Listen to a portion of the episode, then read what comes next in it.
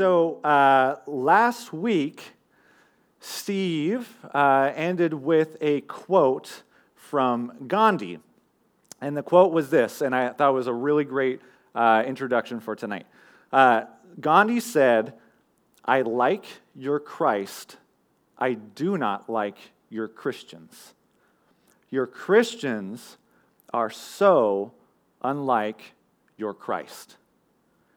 Now, I can tell you firsthand that as a Christian uh, or a follower of Christ, that uh, I can also find that sentence to be very true. I myself, as a follower of Jesus, can look at other Christians and be like, oh, that sucks. Like, that's, that's not it. And that is not who Christ is and who, what he exemplifies and what he stands for. Um, I have seen many Christians be an example uh, of the opposite, even, of who Jesus is. Uh, and I, myself, have even demonstrated, demonstrated sometimes the opposite of Christ. And so I'm going to kind of dive into some of these things tonight, uh, but this is something that we can, we can all see, right? We can all see Christians who are not exemplifying who Christ is. Whether you are a believer in Jesus, uh, or if you're undecided about Jesus, or you want nothing to do with Jesus, we all can see that Christians can sometimes be so unlike Christ. And it may sound like I'm going to be totally bashing on Christians tonight, but in reality, what I'm doing is just uh, repeating some of the things that they have already done or said to show you how unlike Christ those actions, those behaviors um, have been or can be. Now, when we're talking about uh, this subject tonight, there's, there's a lot to unpack. Uh, but I'm going to try to, to fly through some of the examples um, of why we have become so skeptical of Christians. And I, I kind of was making a list of, of things that I have seen Christians do or say or who they have been. And, you know, I, I literally was making this list. And that, and that made me kind of sad too, right? Because I'm like making this list of like, yep, they do this, yep, they do this, yes. And I like wrote this big long list. And I'm like, oh man, we could be, we could be so terrible. Or some other people can be so terrible in exemplifying who Christ is. But I took that list and found that I was able to make it an even kind of shorter list. And, and I'm going to try to, um, when I go through these three subjects of, of Christians, you can kind of dissect for yourself and see, like, oh, yeah, they kind of fall into this category. Um, so, the first category of Christians that I feel like exemplify the opposite of Christ uh, are ones that we have seen a lot lately within the last few years which are basically, uh, no other way to put it, they're jerks, right? They're, they're people who uh, display hateful tendencies or actions or reactions. Um, they can be just, I don't, I mean, there are stronger words to use that I won't use, but they are, can be jerks, you know? They can just be jerks. And we've seen that a lot in the last few years. Uh, I can't tell you how many people have left the church or their faith, even, of how Christians have handled the pandemic. I actually literally had um, a guy who used to be on our staff at Ecclesia, uh, and then he uh, was no longer on staff at Ecclesia. And then he, he came to my house to pick up a, a stroller for his his new uh, baby uh, that we were giving to him. And I hadn't seen him for quite some time. And I said, Hey, dude, like, what's, what's new? What's going on? I haven't seen you for a long time. And he's like, Well, do you know that I like don't believe in Christ anymore and I don't go to church anymore and stuff like that? And I was like, Well, what? It, it blew me away.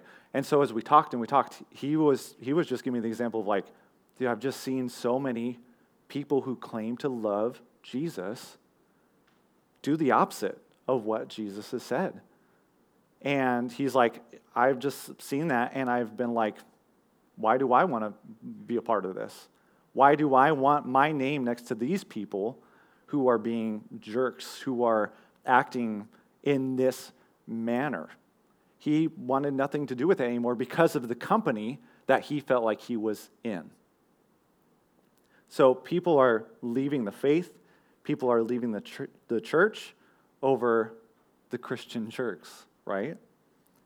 Christian jerks and hatefulness ran rampant in the world over trigger word warning government mandates, social distancing, gatherings, masks, vaccinations, and politics.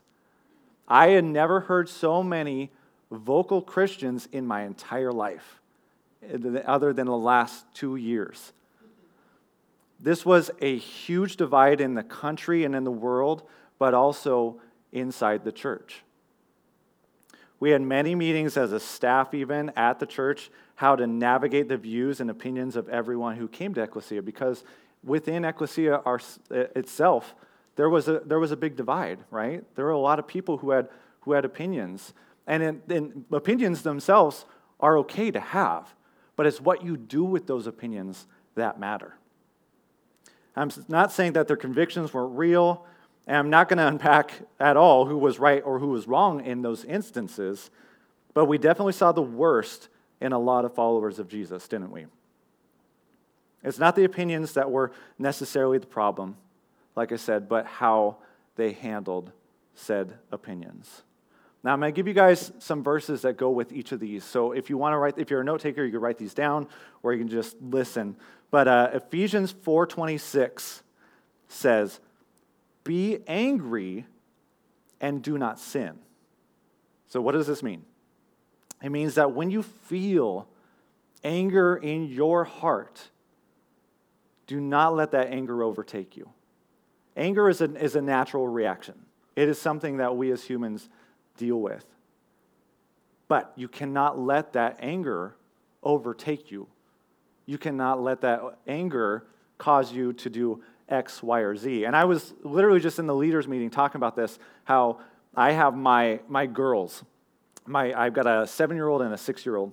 And growing up, I was never an angry person. Never. I was pretty chill. Uh, my dad used to say I was a stoner without the weed. Uh, so I was always really chill in life growing up. Nothing, everything kind of just rolled off my shoulders, rolled off my back. Um, but then once I had kids, oh man, they test your limits. I, I get so angry sometimes. And uh, to the point where I'm like, you know, slamming cupboards because I'm so mad or whatever. Or, you know, in the worst instances, I'll like snap at them. I'm like, hey, hey, be quiet. Like, just do what I say, you know? And then I have to go back later and apologize because I lost my cool. I've, I've, I've stepped over that boundary of being angry and, uh, and sinning in that instance. So I've lost my temper, I've lost my cool. I have let the anger overtake me. In Ephesians 4:29 it says, "Let no corrupting talk come out of your mouths, but only as such that is good for building up as fits the occasion, that it may give grace to those who hear." And again in Ephesians 4:15 it says, "Rather speaking the truth in love, we are to grow up in every way into him who is the head, into Christ. Uh, years ago, man, I'm trying to remember how long ago it was. I was teaching here in college group. It would have been like 2015, something like that. I was teaching in college group, and I had heard about something that a group of the students had done in the college group, and I was so mad. I was so angry. And I got up front, and I didn't call them out by name, but I rebuked them. I was like, I was like, you guys, yeah, it is. It's funny now. Wasn't funny then. I like, I rebuked them. I was like, I was like, I went Mark Driscoll. I was like, how dare you? You know, I can't believe you guys did this. And later on, you know, somebody who I respected said like, hey, you were angry. Did you handle that appropriately? And I was like, nope, I didn't. And so the very next week, I was teaching again and I had to get up in front of everybody. And because this is what I felt convicted to do, I felt called to do this. I said, You guys, I may have spoken the truth, but it was not the truth in love. I was not being loving in how I handled that situation. It says, Ephesians 4:15, rather speaking the truth in love, we are to grow up in every way into him who is the head, into Christ. Isn't it refreshing when we hear a Christian speak to someone who doesn't believe or is even trying to argue against Jesus in a matter of love and compassion? Uh, you're more likely to hear from someone who speaks to you in a loving, kind manner rather than someone who's yelling at you. You're going to get just, I, I know myself, if somebody is yelling at me and telling me what I did wrong, I'm just going to get kind of mad back, right? I'm not really going to listen and I'm going to think, I'm already like judging them, being like, oh, no, they're wrong. Because of their anger, they're wrong. I'm like not even listening to their words anymore. And we'll get to that here in a second. But I recently discovered this guy named, uh, and I hope I'm saying his name right, Nabeel Qureshi, I think is his name. And he's got a bunch of videos on YouTube uh, where he defends the authority of Scripture and the validity of Christ's death, burial, and resurrection. And the very first video that I saw of him, I was like, oh, I love this guy. So he's, he used to be a Muslim, and he uh, grew up uh, uh, studying the Quran, the Quran and, uh, and he, he was very, very deep in his faith. Uh, now, uh, he became a Christian and a follower of Christ, the more that he studied the Bible, he had more questions, and he found for himself that Christianity seemed to line up more uh, logistically than his Muslim faith did. So, in this video that I saw, uh, this Muslim comes up to him. It's an open mic night, and he's up at the stage. And this guy comes up and asks him this question about Jesus and about the validity of Scripture. And what he does is he speaks to him in such a loving, kind manner. He even says, he says, Hey, what's your name? And he's like, Where are you from? And he finds out that, you know, he's kind of from the same area. So then he speaks to him in Arabic for a little bit of it. And he's just showing him so much love and compassion. And this is a guy who is literally up there at a microphone to try to argue with him about who Jesus was and who the, who the Bible, uh, sorry, who Jesus claims to be and the validity of the Bible, of Scripture. And what he does is he engages this guy in a loving manner. And he is just so warm and friendly. And as I saw that, I was like, I need more of this because these last few years, again, has been a time where Christians have been the most vocal and for all the wrong reasons, right? And then this guy comes in and he's like, just loving and warm and compassionate. And then, unfortunately, I found out that he actually passed away of cancer in 2018. So I was just kind of like, no, like we had this great guy. But that's what speaks to us, right? This love, this compassion, this, this heart that wants to literally engage with you and not just shout at you. Now, in contrast, there's another video and you can you know tell me if you guys have seen this one. But there's this video of these guys hanging out in a fast food parking lot and these two uh, mormons ride up on their bicycle and they engage in a spiritual conversation. Has anybody seen this video? I not even know who the people were but brad you've seen it? Yeah. Nice brad. And these, these guys ride up on their bikes, you know, they got the, the white shirts and the black ties, and they, you know, say, hey, like, we'd love to talk to you about Jesus and about Joseph Smith uh, and all this stuff. And the guys who they're talking to, they know their scripture and they know Jesus and they know what the Bible says. And they lay into them. Now, what they're saying, what, what these guys who knew Jesus in the Bible were saying to the Mormons on their bikes, uh, was not incorrect. But the way that they did it was so, like, just in an attacking manner, in this manner that made them feel like lesser about themselves. And it came to a point where they're arguing, and, and, and the, the LDS guys aren't really having the best rebuttals anymore. And they finally come to a point where the, the lead guy goes, You know what? We're done. We're going to leave. You guys have a great night. And he goes out to shake the, the Christian's hand. And the Christian goes, Oh, we're done? Okay, see ya. And just turns around, doesn't even shake his hand. Now, this guy had hurt his witness so much just in that moment. He had all of the right answers. He had all of the right knowledge. He knew his scripture front and back. He knew who Jesus was. But because of his attitude, and at the end of the video, he's also like, there's nobody come up against us because we know all of it. We know all of Scripture. We know who Jesus is. We know blah, blah, blah, blah, blah. And I'm just like, you're an idiot, man. You don't, you don't get it. You just don't get it. Because even with all the right knowledge, even with all of that wisdom and, and book knowledge, because you were a jerk, that's all that they're going to remember. Which one of you, these guys would you want to talk to? Would you want to talk to the loving, compassionate guy or the guy who seems to actually have all the answers, but he's a real jerk about it? I already know who Jesus is, and I still know who I would rather talk to. First Corinthians, uh, let's see, first, oh, I have a typo in here. I think this is 1 Corinthians 13 1. Says, if I speak in the tongues of men or of angels, but do not have love, I am only a resounding gong or a clanging cymbal. If you tell someone the truth, but it's not loving, it's going to be just noise. They don't want to hear it, you don't want to hear it, and I don't want to hear it because that hateful talk, that jerk attitude, nobody wants to listen to.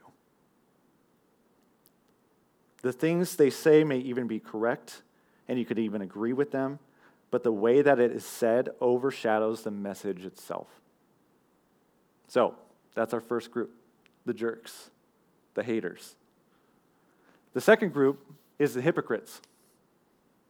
So, first, let's define hypocrisy the practice of claiming to have a moral standard or belief to which one's own behavior does not conform. These are the people who say and preach one thing and then they go and do another. I feel like this is the big one for Christians. Uh, and when we talk to someone who is uh, not a follower of Christ, uh, the big, the big, you know, um, excuse is, oh, they're just a bunch of hypocrites. Why would I want to be a part of that group?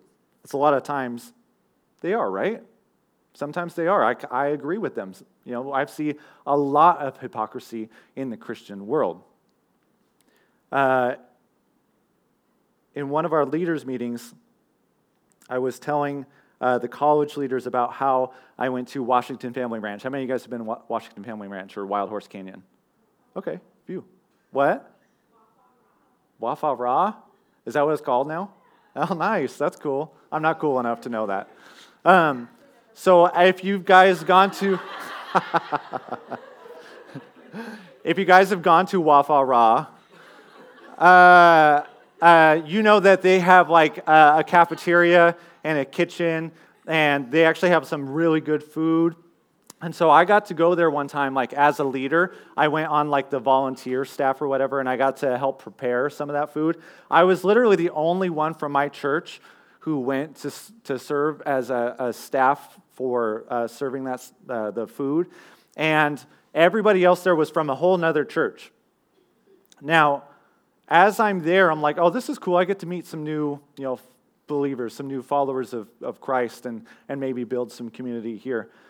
But as I was there, the first day, the very first day, these guys and even and gals were together and they were talking about some of the nastiest stuff I had heard. They used some of the most foul language I had ever heard, ever, at this Christian camp.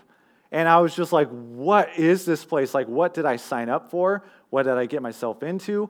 And what had happened was these guys who were there to be leaders, to serve on staff as followers of Christ, gave off the most foul language, the most disgusting things I've ever heard. I felt like I was on like a Navy ship, you know? Like it was like sailors talking. And I was like, where am I? I thought, I thought this was supposed to be this, not this. And so I went there. Fortunately, I had already had like my faith. I had a pretty solid, firm foundation in who I knew Christ to be. But as I saw these guys, I was just like, this, this is not it. So those leaders did nothing to reaffirm my own faith. Now, uh, fortunately, like I said, I'd already established my faith and was strong enough to know what these people were doing weren't right. But this kind of behavior attracts no one to Christ. They think, what's even the point if these believers aren't any different from the rest of the world, right? Like I said, I thought I was on like a naval ship. I seriously could have been on a Navy ship and maybe heard better talk than what I heard there. If these believers aren't any different from the rest of the world, why would I want any part of that? Now, Jesus himself addresses these people. In Matthew chapter 7, 3 through 5, he says, Why do you see the speck that is in your brother's eye, but do not notice the log that is in your own eye? How can you say to your brother, Let me take the speck out of your eye when there is a log in your own? You hypocrite, first take the log out of your own eye, and then you will see clearly to take the speck out of your brother's eye. Now, I've also, myself, have been called out for this before. Uh, I think it was even the last time that I taught that I told you about um, a lewd comment that I'd made to a girl in high school, but I know that there's some people here who weren't here last time that I taught, so I'll kind of reframe my story. But uh, when I was in high school, uh, you know, I used to be a leader on at my high school campus, and I even led a uh, a Bible study that we had. And uh, one day, I was out in the parking lot of the school, and this girl who I knew, and we were friends, she was walking by, and we were kind of just talking. And then I made, I, I won't repeat what I said, but I made a very lewd comment to her. And I thought I was being funny, and I don't know why my filter was completely off at that point, but she stopped and she goes, what are you doing? I thought you were supposed to be like this follower of Jesus. And then she walked away. She was mad. And I just melted. I felt so ashamed because I myself was being a complete hypocrite.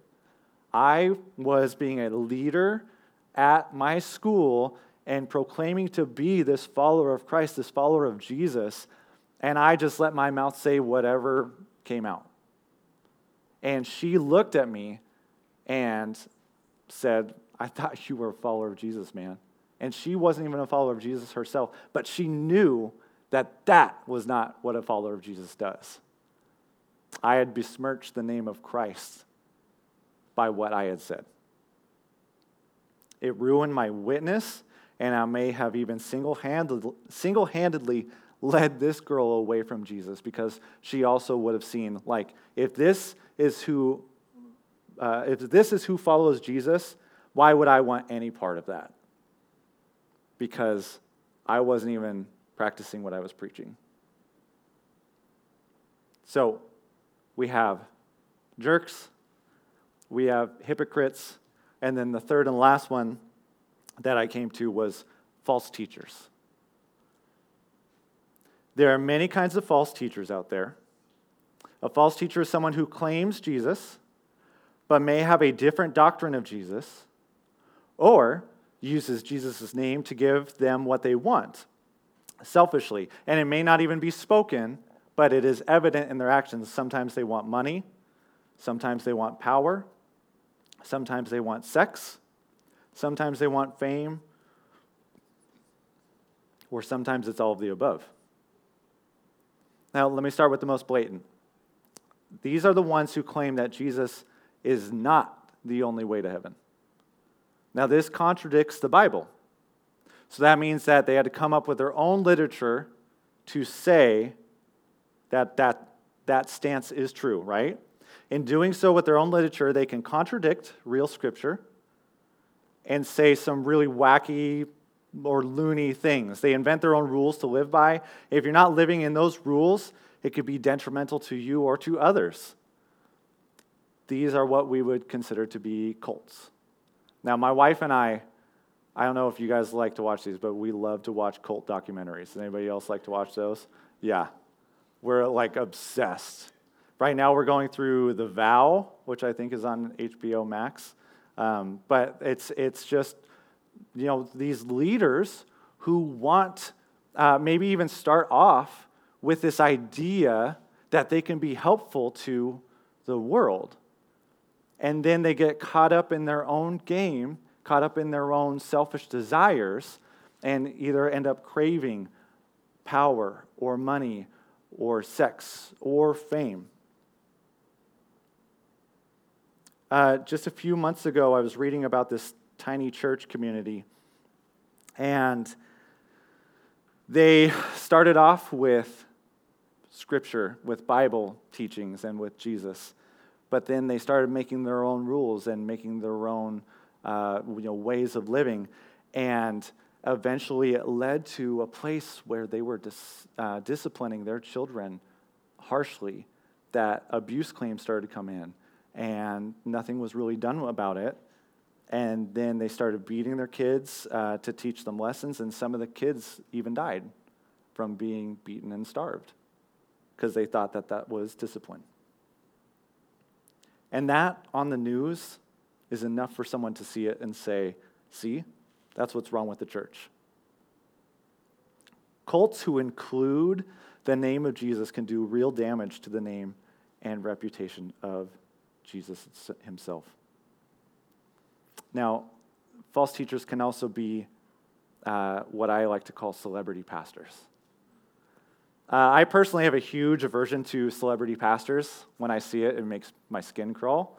Uh, I don't have a problem if someone is a good teacher and a good shepherd, but when it feels pretty obvious that they want to be up in front of you looking cool, having a certain swagger, wearing the most expensive things. Isn't there, isn't there an Instagram account like about cool st- preachers and sneakers? Thank you. Where they're like up there wearing Yeezys or like, I, I don't know, what's more expensive? Is there something more expensive than Yeezys?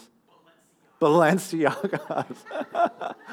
and so they literally have this account of, of pastors wearing these sneakers. And I'm pretty sure, you can correct me if I'm wrong, but I'm pretty sure it's not to be like, look how cool they are. It's to be like, look how dumb these guys are, right?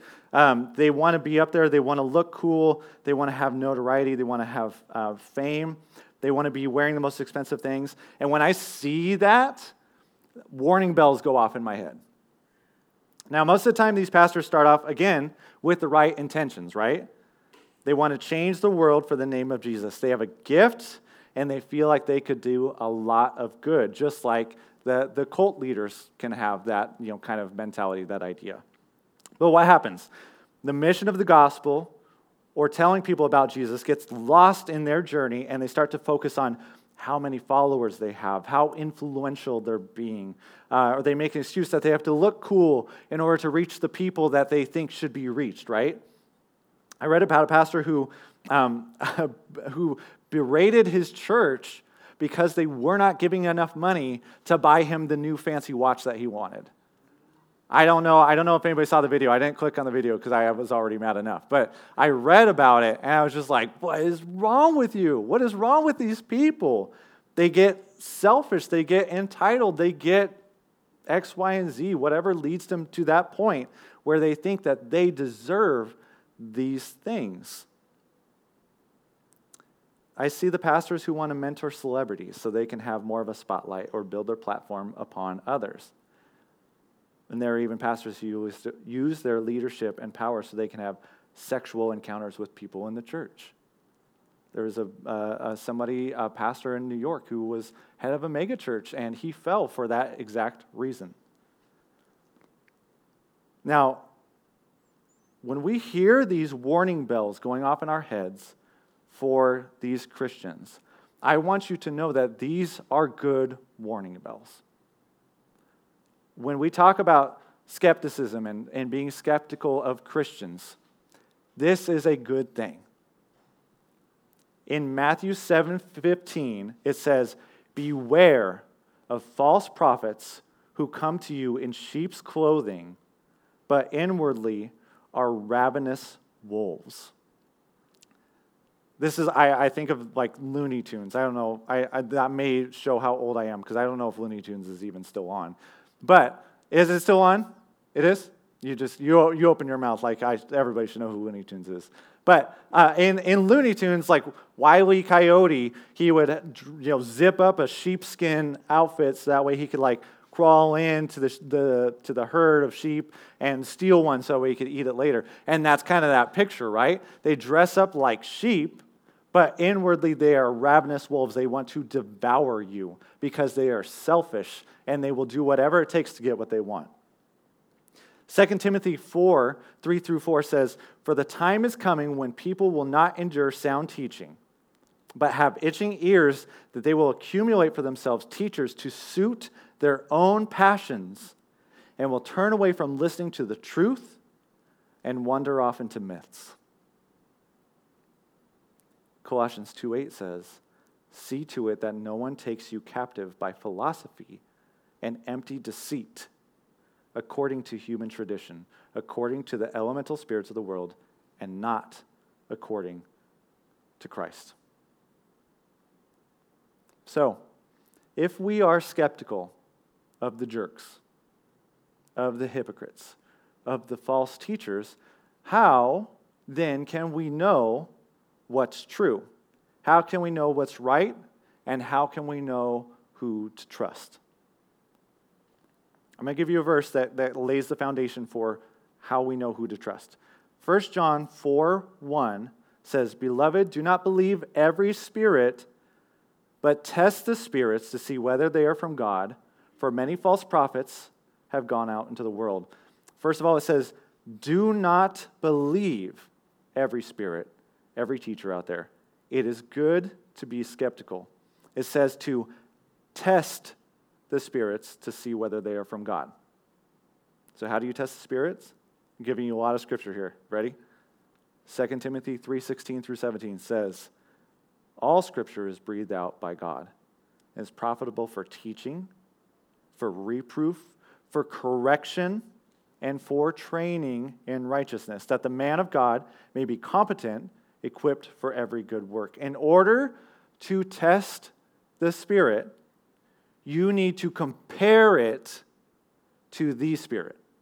Let me say that again. In order to test the Spirit, in order to test the person, to test their works, you need to compare what they are doing to the Word of God to the person of Christ, to the person of Jesus. Now, I could end it there and say, like, go test. That, that, wouldn't be a, that wouldn't be a good teacher. Let me give you the scripture to look at. This is the big one Galatians 5 19 through 24. And I'll read it for you. Now, the works of the flesh are evident. This is Paul writing. And Paul is first giving out what not to do and then what you should do. So, verse 19 says, Now the works of the flesh are evident sexual immorality, impurity, sensuality, idolatry, sorcery, enmity. Yeah, sorcery's in there. Enmity, strife, jealousy, fits of anger, rivalries, dissensions, divisions, envy, drunkenness, orgies, and things like these I warn you, as I warned you before, that those who do such things will not inherit the kingdom of God. But the fruit of the Spirit, here's, here's the, the contrast the fruit of the Spirit is love, joy, peace, patience, kindness, goodness, faithfulness, gentleness, self control. Against such things there is no law. And those who belong to Christ Jesus have crucified the flesh with its passions and desires. So, Paul, again reiterating, Paul gives us first the evidence, the desires of the flesh. And these are all things that are set apart from God, apart from the character of Jesus.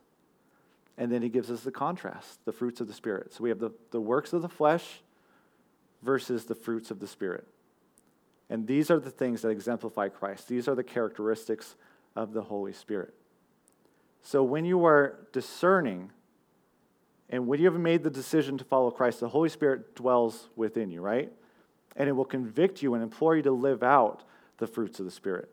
And when you're looking at a believer or a Christian, look and say, are they exemplifying the fruits of the Spirit?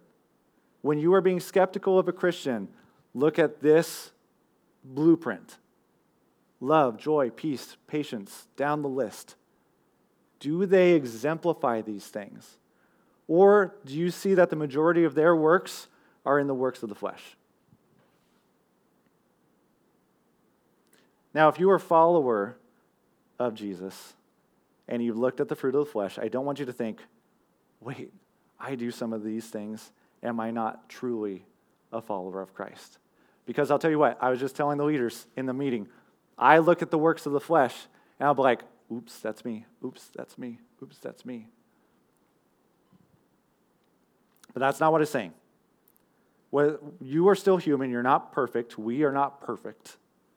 You're going to fall, and you have grace because of the work of Jesus on the cross for your and my sins. It is the habitual pattern or lifestyle of a person who is living in the fruits of the flesh that this verse is specifically talking about. You're going to stumble and fall. That's just how it goes as a follower of Christ. When you follow Jesus, if you make that decision to follow Christ, you're not perfect. You're far from it. But that's the whole point of the work of Jesus on the cross is to die for your and my sins because we are going to stumble and fall again and again and again. And there is mercy and there is forgiveness on the other side of that. But tonight, ask yourself if you are a follower of Jesus, are you demonstrating these fruits too?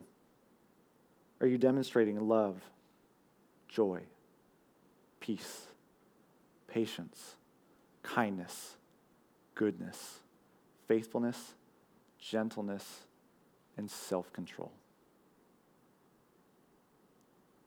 If you claim to be a follower of Christ, know that people are watching you. People are looking to you because they want to see are you different? Is this Christ that you claim to follow? Are you exemplifying him through your actions, through your speech, through the way that you live? Or are you going to be the type of Christian that Gandhi was talking about? Where you claim to know him, but your lifestyle looks nothing like his. I want to leave you with what are you going to choose to do with that? Are you going to choose to follow him and live it out? Or will you be stuck in the past, in your old flesh? Because when you follow Christ, you are a new creation. You are made new and whole. And yeah, some of these things may come up in your life again, but there is forgiveness, there is grace, and there is mercy. So I want you guys, as you leave tonight, to, to chew on the fruits of the Spirit and say, Lord, which of these do I need to work on in my life? And they're all there for you, for your reproof and your correction, just like 2 Timothy talks about. But as you look through that list, say, Lord, make me more patient, make me more loving, make me more kind, because you cannot be an example of Christ without those.